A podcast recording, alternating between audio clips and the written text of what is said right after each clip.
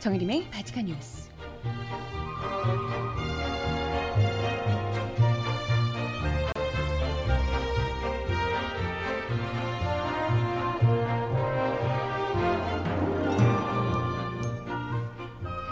여러분 안녕하세요. 바지칸 뉴스 정혜림입니다.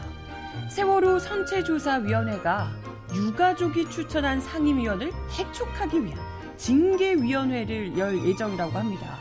유가족 추천의 소위원장이 물러나게 되면 그 자리에 자유한국당 추천 위원이 앉게 된다고 하는데요. 이걸 통해서 세월호 참사 진상규명을 다시 한 번 더 막게 되지 않을까 벌써부터 우려가 나오고 있습니다. 음악 듣고 와서 오늘 이야기 함께 나눠볼게요. 첫 곡은요. 오늘 서울 일대 눈이 굉장히 많이 내렸는데요. 지금도 또 내리고 있는 것 같고요. 첫 곡으로 정준일이 부르는 첫눈 듣고 옵니다. 신청곡 있으시면 주세요.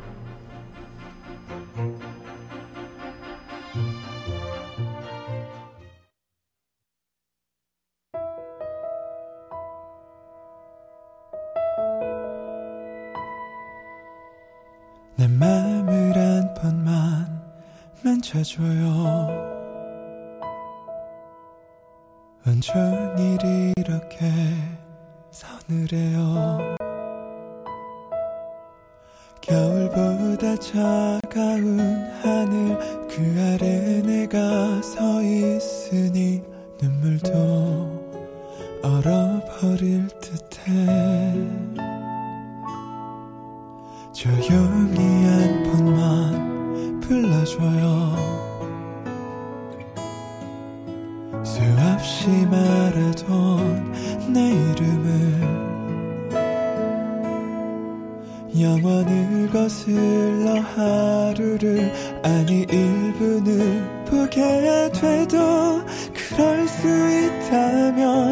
견뎌낼게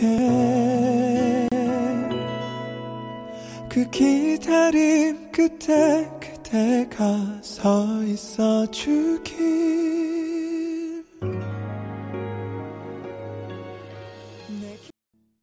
네, 첫 곡으로 정준일의 첫눈 듣고 오셨습니다. 12월 18일 방송인데요. 오늘 아침에 이렇게 문 열고 나왔더니 눈이 엄청 오고 있더라고요. 다른 지방들은 아래쪽에서는 눈이 안 내리는 것 같기도 한데, 어 서울 경기 일대 지금 대설주의보가 내려졌다고 하고요. 이미 출근길에 눈이 가득 쌓여 있었는데 거기 위로 눈이 계속 와서 어, 이따 빙판길 될 것 같은데 무시무시해요.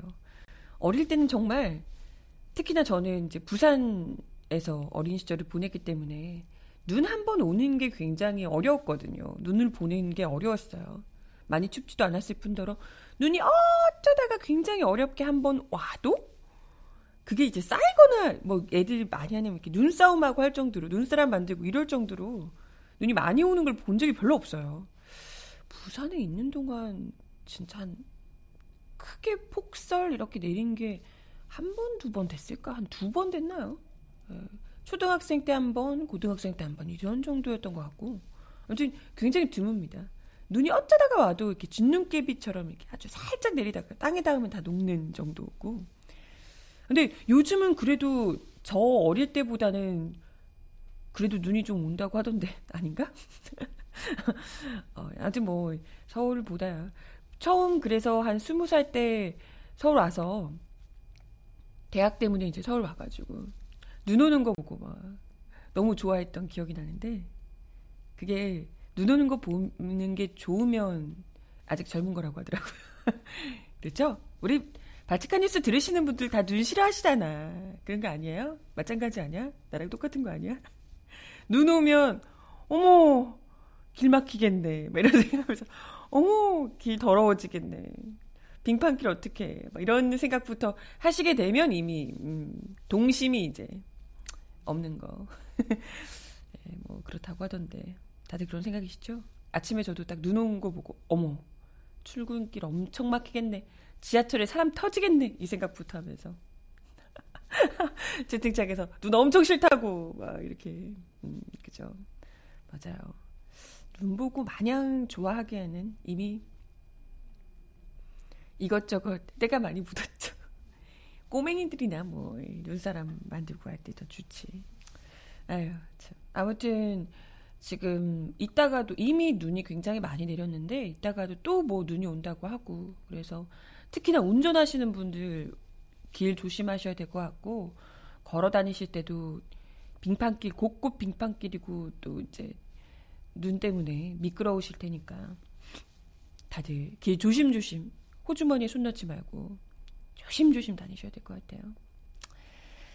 네, 아무튼 어, 오늘 이야기 본격적으로 나눠보겠습니다. 어제 또 민중예술이 단독 기사로 나온 이야기 들어왔는데요. 오늘 아침 첫 번째 소식으로 민중예술이 단독 기사를 가져왔습니다. 굉장히 이제 아 이거 이제는 세월호와 관련해서는 어 이게 좀 안심하고 진상 규명까지 갈 수 있지 않을까 기대를 했었는데 어찌됐건 그 안에 해수부 공무원들이나 그 안에서 있는 사람들이 우리가 그때 세월호 유골 일부 발견했을 때 그때도 이제 그랬지만 위에 잠깐 이 윗사람들이 몇 명 바뀐다고 해서 밑에서 계속 이명박근혜 정부 내내 그 일해왔던 공무원들까지 다 바뀌는 게 아니라는 걸 우리가 계속해서 좀 있는 거죠.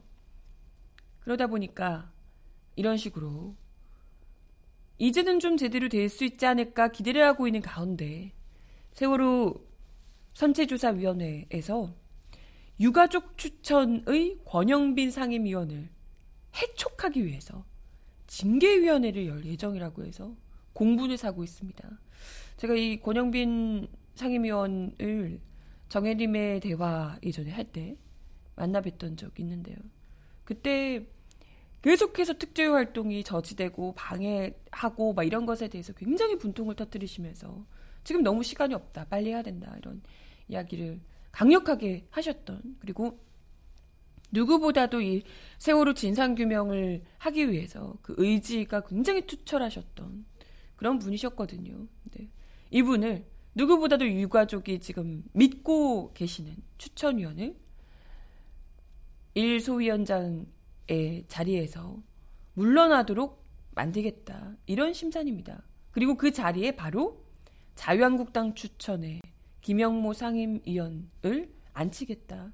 이런 심산이라는 거죠. 근데 제1소위원장이란 자리가 왜 중요하냐면요. 세월호 참사의 진상규명을 위한 선체조사, 핵심 증거, 이런 자료들을 수집하는 자리이기 때문에 참사의 원인 규명 활동이 자유한국당 추천위원이 앉아서 그 총괄하는 자리에 앉아가지고 되겠습니까? 아니, 사실 진상규명을 하는 자리에 피의자나 다름없는 분들이 추천을 한 그런 사람이 그 자리에 앉아서 대체 무슨 진상규명을 하겠다는 아니 그 안에 전체조사위원회고 뭐고 이런 안에 그 안에 자유한국당 추천위원이 있다는 것 자체가 말이 안 되지 않나. 이 사람들을 다 내보내는 게 지금 급선무인데 오히려 유가족 추천위원을 해촉하려고 징계위원회를 열겠다. 이런 얘기를 지금 하고 있는 겁니다. 어제 세월호 가족협의회에 따르면 선조위는 오늘 오후 2시에 서울 대한변호사협회관에서 권영빈 1소위원장을 해촉하기 위한 청문회를 개최한다고 합니다. 김창준 선체조사위원장의 지시를 불이행했다. 또 허위 보고를 했다. 이런 이유를 들고 있다고 하는데요. 이게 무슨 뭔 소린지. 일단 구체적인 이유는요.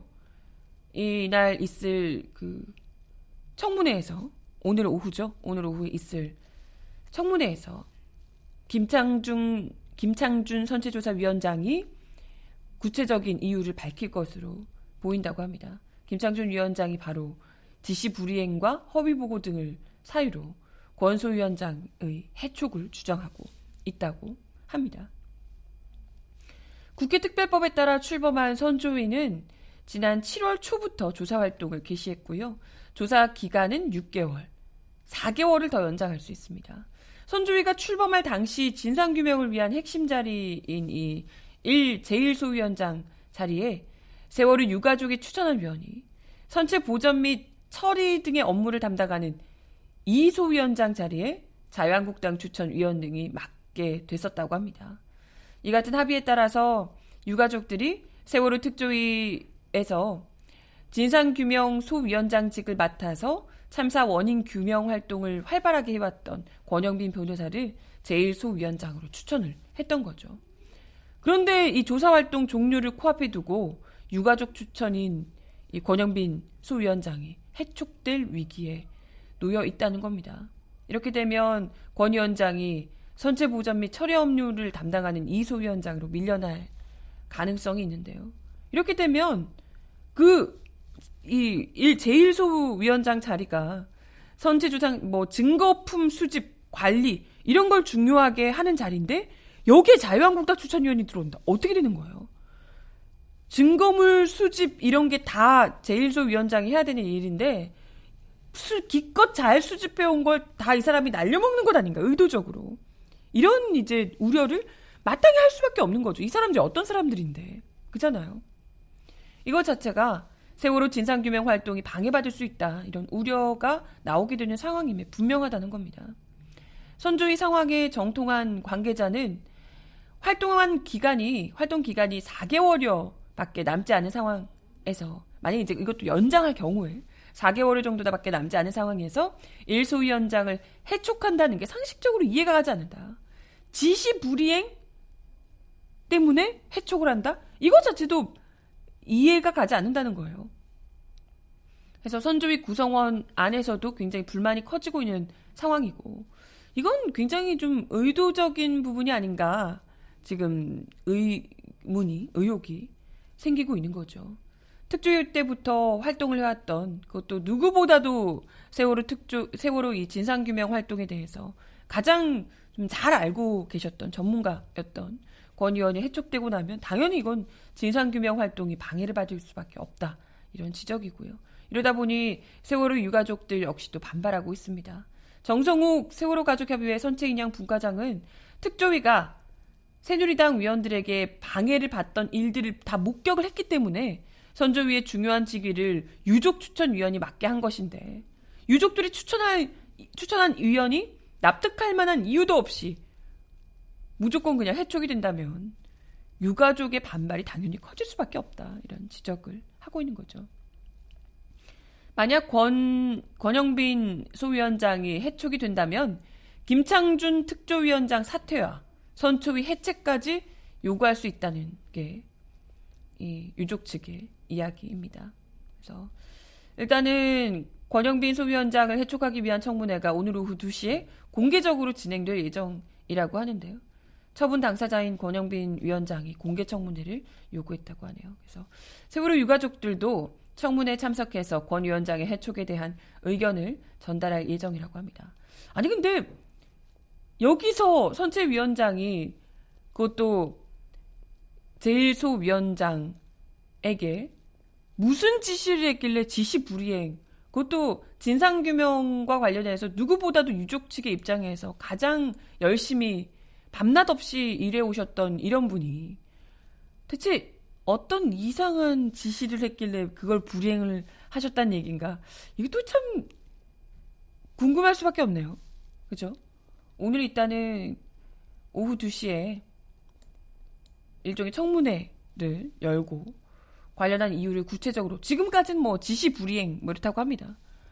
지시 불이행이라고 하는데 과연 어떻게 말 같지도 않은 지시를 해서 그걸 불이행했다고 주장을 하는지 누구보다도 유족 편에서 일해오셨던 권영빈 소위원장을 어떻게든 끌어내리려는 의도는 또 무엇인지 살펴봐야겠습니다. 네. 그러게 말이에요. 허위 보고는 자기들이 전문이면서. 음악 하나 더 듣고 와서 이야기 이어가 보겠습니다. 테일이 부르는 단 한 사람 신청하셨어요? 듣고 옵니다.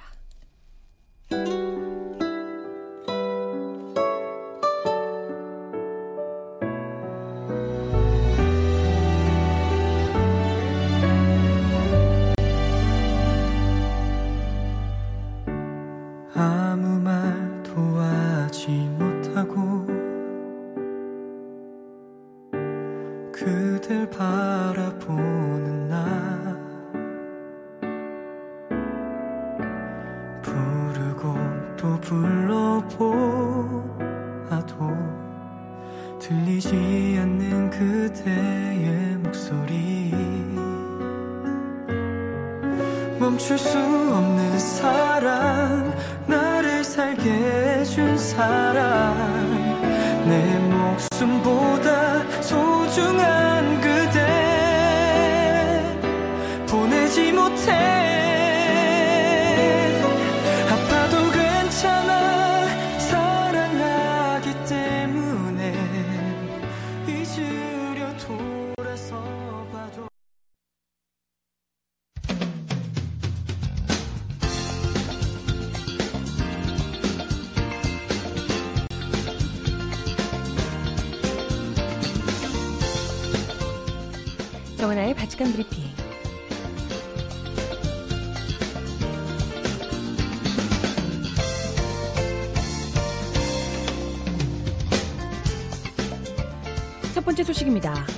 지난 16일 이화여대 의과대학 부속 목동병원에서 신세가 4명이 사망하는 안타까운 일이 발생했는데요. 그 중에 3명의 혈액에서 세균이 검출됐다는 속보가 전해졌습니다. 질병관리본부는 세균 감염 사망 가능성을 염두에 두고 조사를 진행 중에 있습니다. 질병관리본부 홍정익 위기대응 총괄과장은 오늘 신생아 3명, 사망한 신생아 3명이 사망 전 시행한 혈액 배양 검사에서 세균 감염이 의심되는 상황으로 관련 조사를 진행 중이라며 세균이 사망, 세균이 사망의 원인인지 결과인지는 아직 확인되지 않았다고 말했습니다. 이어 세균 배양을 실시하고 있다며 정확한 세균 균종은 20일 이후에 확인될 전망이라고 덧붙였습니다. 질병관리본부는 지난 17일 즉각 대응팀을 이대 목동병원에 파견해 서울시 역학조사반, 보건환경연구원, 양정부 보건소와 함께 현장 역학조사를 실시 중에 있습니다. 현장에 상황실을 설치하고 사망한 4명을 포함해 신생아 중환자실에 있었던 16명에 대한 의무기록 조사와 전원 또는 퇴원한 12명의 환아에 대한 증상 모니터링을 실시하고 있습니다. 이미 사망 환자 하나 의무 기록을 확보 분석 중에 있고요. 신생아 중환자실 환경 검체, 또 사망 환아 검체도 채취해서 검사를 진행하고 있습니다. 퇴원하거나 타 병원으로 전원한 환아 12명에 대한 증상 모니터링 결과 퇴원 환아 4명 중 1명은 감기 증상으로 17일 입원했고 전원 8명 중 1명은 기력 저하로 관찰 중에 있고 다른 신생아는 특이사항이 없는 것으로 나타났습니다.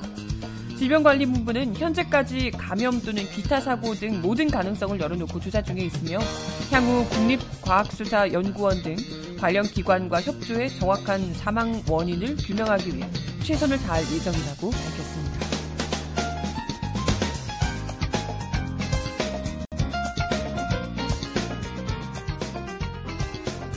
다음 소식입니다. 검찰과 박영수 특별검사팀이 지난 14일 박근혜 정권 비선 실세 최순실 씨에게 징역 25년과 함께 구형한 벌금 액수가 1,185억 원으로 전해지는데요. 이 구형대로 법원이 선고해서 대법원 확정 판결까지 갈 경우 최 씨는 고스란히 천억이 넘는 벌금을 내야 합니다. 검찰이 적용한 최 씨의 뇌물 가액은 삼성가로부터 받은 433억 2,800만 원을 포함한 총 592억 2,800만 원에 달합니다. 최 씨는 결심 공판 최후 전술에서 최후 진술에서 1천억대 벌금을 물리는 것은 사회주의에서 재산을 몰수하는 것보다 더한 일이라고 강력히 반발한 바 있습니다. 하지만 벌금을 내지 않고 버텨서 부과된 벌금만큼 교도소 노역장에서 강제 노역을 하게 될 경우를 생각해야 되는데요. 현행법상 강제 노역 기간을 정하도록 돼 있어서 고액의 벌금이 부과된 경우 최순실 씨의 경우 수천만 원에서 억대 황제 노역이 불가피할 전망이라고 합니다. 와 진짜 이거 안 내고 버틸 가능성이 굉장히 농후하겠죠. 이것도 일이나 계속 하겠어? 형법상 뇌물 액수가 50억 원이 넘을 경우 천일 이상 노역장에 유치를 할 수 있는데요. 만약 검찰이 구형한 벌금형이 확정된다면 최 씨에게 가장 좋은 시나리오는 아마 노역기간 하한선인 천일 동안 일당 1억 800짜리 황제 노역으로 대신하는 것일 가능성이 높다고 하네요. 다만 법원이 정하는 노역 기간에 따라 일당은 줄고 일해야 하는 기간이 좀 더 늘어날 수 있겠지만 대략 일당 1억짜리 노역으로 퉁치려고 하지 않겠나 이런 전망도 나오고 있습니다.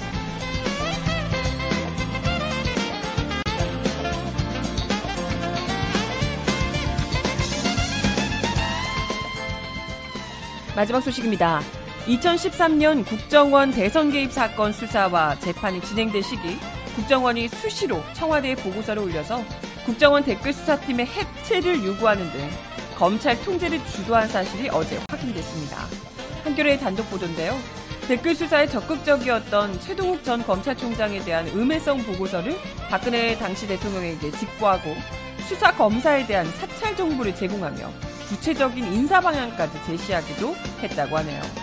한겨레 보도에 따르면 이런 내용을 담은 국정원 보고서는 대통령에게 보고된 뒤 사안에 따라 비서실장, 민정수석, 홍보수석 등 청와대 핵심 참모 몇몇에게만 선택적으로 제공이 됐다고 합니다. 가령 가령 댓글 수사가 한창 진행 중일 때는 최 총장이 국정에 부담을 주고 있다. 이런 취지의 보고서를 작성해 대통령에게만 보고 드린다라고 하는가 하면 최 총장이 물러난 뒤에는 수사팀 내 문제 검사 정리 요망. 윤석열 팀장 같은 사람이겠죠. 네, 댓글 사건 공소유지팀 면밀 관리 필요. 이런 보고서를 작성해서 대통령 외에 비서실장과 민정수석을 지정해 추가 배포하는 식이었다고 하네요. 그리고 아예 후임 검찰총장에게는 수사팀 해체를 주문하기도 했었고요. 검찰 인사를 통한 윤석열 키즈 와해 전략을 제시하기도 했다고 합니다. 얼마나 윤석열 당시 팀장과 그를 따르는 함께 그 수사를 하는 검사들을 눈에 가시로 생각을 했는지 뚝뚝히 보여주고 있죠. 네, 음악 하나 더 듣고 와서 이야기 이어가 보겠습니다. 제이가 부르는 사랑한다 말했잖아 듣습니다.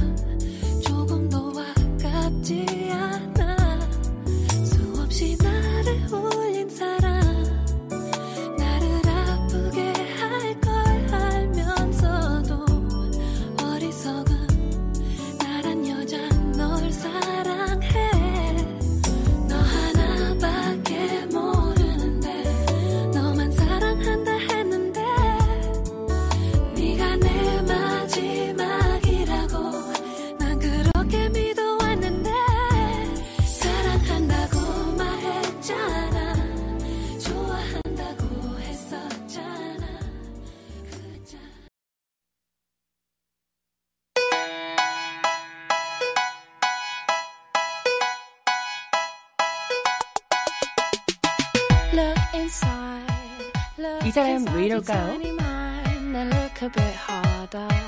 Cause we're so uninspired, so sick and tired of all the hatred you harbor. 진실 화해를 위한 과거사 정리위원회가 다시 부활할 수 있을까요? 새 정부의 의지와 여야 의원들의 관심 속에서 논의되던 이른바 과거사법의 연내 처리가 사실상 물 건너간 것으로 보입니다. 과거사위 활동 재개를 골자로 하는 내용의 과거사법은 지난 11월 29일 국회 행정안전위원회 소위원회에서 마지막으로 논의된 뒤 사실상 중단된 상태라고 하네요. 지난 2005년 참여정부는 항일 독립운동 시기를 포함한 한국 현대사 전반에 걸친 반민주적, 반인권적 인권유린, 학살 폭력, 의문사 사건 등의 진실을 규명하기 위해 진실 화해를 위한 과거사법, 과거사 정리 기본법을 제정한 바 있습니다. 곧바로 진실 화해를 위한 과거사 정리위원회가 출범해 2010년 활동이 종료될 때까지 만 천여 건이 넘는 조사를 진행했습니다. 하지만 1년여의 짧은 신청 기간과 한정된 조사 범위, 기간, 정권이 바뀐 후 이명박 정부의 비협조 등으로 진상규명에 많은 제약이 따랐는데요. 과거사위 활동의 역사적인 의미에도 불구하고 국가 책임으로 입증된 사건은 300여 건에 불과했고 피해자와 유족들의 진상규명 호소는 계속 이어졌습니다. 이에 따라 2기 과거사위 출범의 필요성에 대한 공감대가 확산됐고 현재 국회에는 과거사위 활동 재개를 위한 법안이 여러 건 발의돼 있습니다. 더불어민주당 김혜영, 이계호, 소경훈, 진성미, 자유한국당 강석구, 국민의당 권은희, 정의당 추혜선 의원 등은 장준하 사건과 한국전쟁 전후 민간인 희생 사건의 진상규명을 위한 재정안을 비롯해서 과거사법 개정안을 각각 발의했으나 아직 행안위 소위에 계류 중에 있습니다. 병합대 심사 중인 이 법안들은 대체로 진상규명을 위한 과거사위 부활의 취지에 대해 뜻을 같이 하고 있습니다. 비록 진상규명의 시기적 범위, 내용적 범주, 피해 신청 기간, 조사 기간, 조사 방법 및 권한이나 형사 절차 특례 규정 등에서 일부 쟁점이 있긴 하지만 충분히 조율이 가능한 수준이라는 거죠. 해당 법안은 지난 8월 29일, 9월 20일, 11월 29일 세 번 걸쳐 소위에서 논의가 이뤄졌습니다. 하지만 다른 법안에 비해서 논의 순서에서 밀리거나 자유한국당의 소극적 태도 역시나 네, 소극적 태도로 인해서 합의가 되지 않고 있다는군요. 이에 위원회 대안을 마련하기로 합의한 뒤 현재 여야 간 물밑 협상이 진행되고 있지만 과거사법의 연내 처리는 사실상 무산된 것으로 보입니다. 오는 23일로 예정된 12월 국회 임시국회 종료가 불과 엿새밖에 남지 않은 데다 해외 출장 등의 일정이 많이 잡히는 연말 국회 특성상 물리적으로 힘들다는 거죠. 안행이 소속 민주당 의원 측 관계자는 민중의 소리에 이번 달 내로 다시 소위가 열려 논의되기는 물리적으로 어렵다. 내년 2월 임시국회로 넘어가야 다시 논의될 것이다. 라고 전했다고 하네요. 하지만 뭐 국민의당과는 거의 의견이 좁혀진 상태라고 하는데 자유한국당과 같은 경우에는 한국전쟁 시기 민간인 학살 피해와 밀접한 관련 있는 지역을 지역구로 둔 의원들의 개별적 입장은 좀 전향적인 편이지만 당 정체적인 전체적인 분위기를 봐서는 소극적으로 임하는 기색이 역력하다고 하네요. 왜 아니겠어요? 안행이 소속 국민의당 위원 측 관계자는 자유한국당의 전반적인 기조가 자신들 정권에서 있었던 사건을 들춰내는 데 대해서 기본적으로 찬성하기 어려운 것 같다. 저 자기 스스로의 이 뭐랄까요 약점을 들춰내고 싶지 않아 하는 거죠. 아무튼 내년 2월에 소위가 다시 열려도 자유한국당이 전향적으로 입장 전환을 하지 않으면 통과될 가능성이 적다라고 이야기를 했다고 하네요. 아니 자유한국당 빼고 하시지 왜 굳이?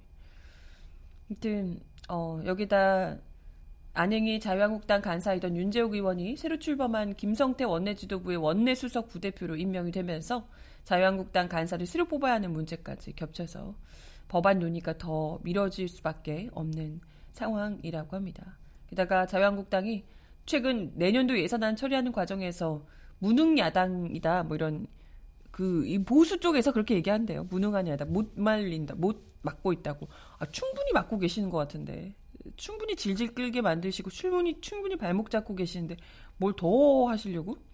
아무튼 더 열심히 하겠다고 내년에 2월 국회에서 더 열심히 막겠다고 반대를 위한 반대 더 열심히 하시겠다고 투쟁 기조를 이어가고 있는 상황이라서 법안 논의가 순조롭게 진행되지 못하고 있다고 합니다. 그래서 어 참 뭐 언제까지 이 자유한국당에 발목을 잡혀야 하나 우려가 큽니다. 네. 이와 관련해 과거사 피해자들과 시민사회에서는 남은 시간이 얼마 없다. 이미 지금 너무 또 과거의 일들, 한국 전쟁 당시에 있었던 뭐 민간인 피해자들 이런 분들은 연세가 꽤 되실 거 아니에요, 그죠? 네, 이런 이미 많은 분들이 돌아가시고 있고 해서 역사를 바로잡을 수 있는 시간이 얼마 남지 않았다. 이런 이야기들 하고 계십니다. 일기 때는 공포 때문에 오히려 신고를 하지 못하신 분들이 굉장히 많았다고 해요. 그래서 과거 역사를 바로잡을 수 있는 시간이 얼마 남지 않았기 때문에 하루빨리, 하루빨리 어영부영 정치 노름, 정치 계산기 두들겨 대다가 이 중요한 기회를 놓치지 않길 간절히 바랍니다. 네. 음악 하나 더 드릴게요. 지난 팬텀싱어 때 나왔던 노래인데요. 일리브로다 모레라는 노래를 듣고 오겠습니다. 고은정, 이동신, 이준환, 손태진이 부르는 노래. 눈에 어울리는 노래라서 가져봤어요. 듣고 올게요.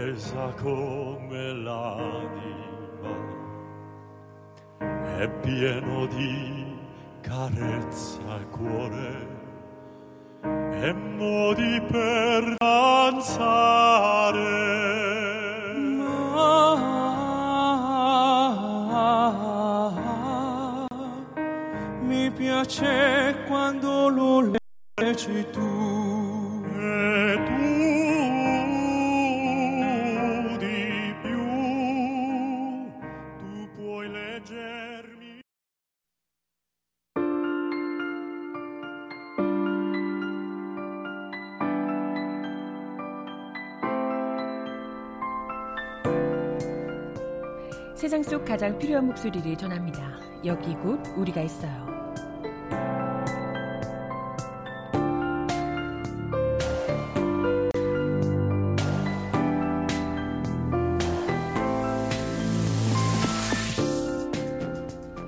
저는 고인을 백남기 농민 열사로 불러드리고자 합니다. 고인의 정의로운 희생은 총, 촛불 혁명으로 이어졌고 마침내 문재인 정부의 탄생으로 이어졌습니다. 백남기 녹민 열사께서는 우리 곁을 떠나갔지만 그 정신은 시대와 함께 숨쉴 것이라 생각하며 저는 그 정신을 이어받아 선생님의 희생이 헛되지 않도록 노력하겠습니다.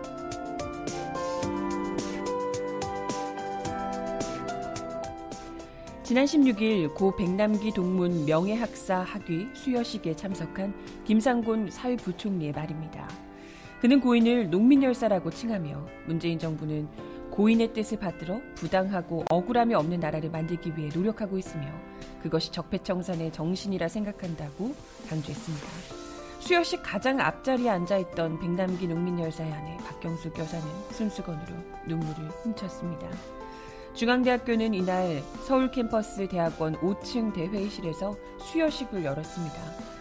수여식에서 대학 측은 유가족 대표인 백도라지 씨에게 백남기 농민 명예 졸업 증서 및 공로패를 전달했는데요. 수여식에는 김 부총리 외에도 김영진 농내 더불어민주당 의원과 김창수 대학 총장이 참석했습니다. 유가족으로는 백남기 농민 아내 박경숙 여사와 딸 백도라지, 아들 백두산 씨가 참석을 했습니다. 정현찬 카톨릭 농민회 회장과 백남기 농민과 함께 학생운동을 했던 이명준 씨 및 선후배들, 안진걸 참여연대 사무처장, 각계각층의 시민사회 대표자들도 수여식을 찾았다고요. 이날 고 백남기 농민 열사는 중앙대학교 68학번 행정학과 명예 졸업생이 됐습니다. 대학 입학 이후에 49년 만의 일인데요. 그는 대학 입학부터 마지막 숨을 거두는 날까지 한평생 자기 희생을 마다하지 않았습니다. 1968년에 중앙대학교 행정 학과에 입학했던 백남기 열사께서는 1971년 위수령 시위로 제적을 당했고, 아, 제적을 당하셨군요. 1973년 교내에서 유신철폐 시위를 주도했다가 수배 생활을 해야 했습니다. 1980년 복교한 뒤 유신장당 장례식과 의열중앙 사천인 한강도화 등을 주도를 했고 또 이 같은 활동으로 5월 17일 신군부의 계엄군에 체포돼서 가혹한 고문과 수감 생활을 겪으셨다고 하네요. 학교에서마저 결국은 퇴학을 당하셨고 이후에 고향인 보성으로 귀향해서 카톨릭 농민회에 가입해 농촌 살리기 운동에 전념을 해 오셨습니다. 그러다가 2015년 11월 14일 민중총궐기에서 경찰에 물대포를 맞고 쓰러진 뒤 317일 동안 깨어나지 못하셨고 결국은 생을 마감하게 되셨습니다. 백남기 농민 유가족에 따르면 중앙대학교 민주동문회에서 백남기 농민열사의 명예 졸업장을 추진하고 학교가 준비해서 이날 수여식이 열리게 됐다고 하네요. 딸 백도라지 씨는 아버지께 49년 만에 졸업장을 받는 기분이 어떠냐 물어볼 수는 없지만 하늘에서 기뻐하고 계시지 않을까 생각한다 라고 이야기를 했습니다. 학교라는 빡빡한 시스템 안에서 의례, 이례적인 명예 수여식 자리를 마련해 준 아버지 동문들과 학교 관계자들 이 자리를 찾은 모든 분들께 감사드린다라고 이야기를 하셨습니다. 네. 어, 또 중앙대학교 졸업생인 한 사람으로서 행정학과셨군요. 저 법대신 줄 알았는데 행정학과셨으면 또 같이 전경되는데 또 이런 식으로 선배님이신데 앞으로는 이 촛불 혁명을 이야기할 때 절대 백남기 농민, 백남기 선배님을 잊지 못할 것 같습니다. 아무튼 참 오래 돌아왔지만 백남기 농민 이 촛불에 어떻게 보면 신호탄이 되기도 했던 시작점이 되기도 했던 백남기 농민의 고귀한 삶과 희생을 오래오래 기억하고 싶습니다. 마지막 곡으로 김광진의 편지 들려드리면서 인사를 드릴게요.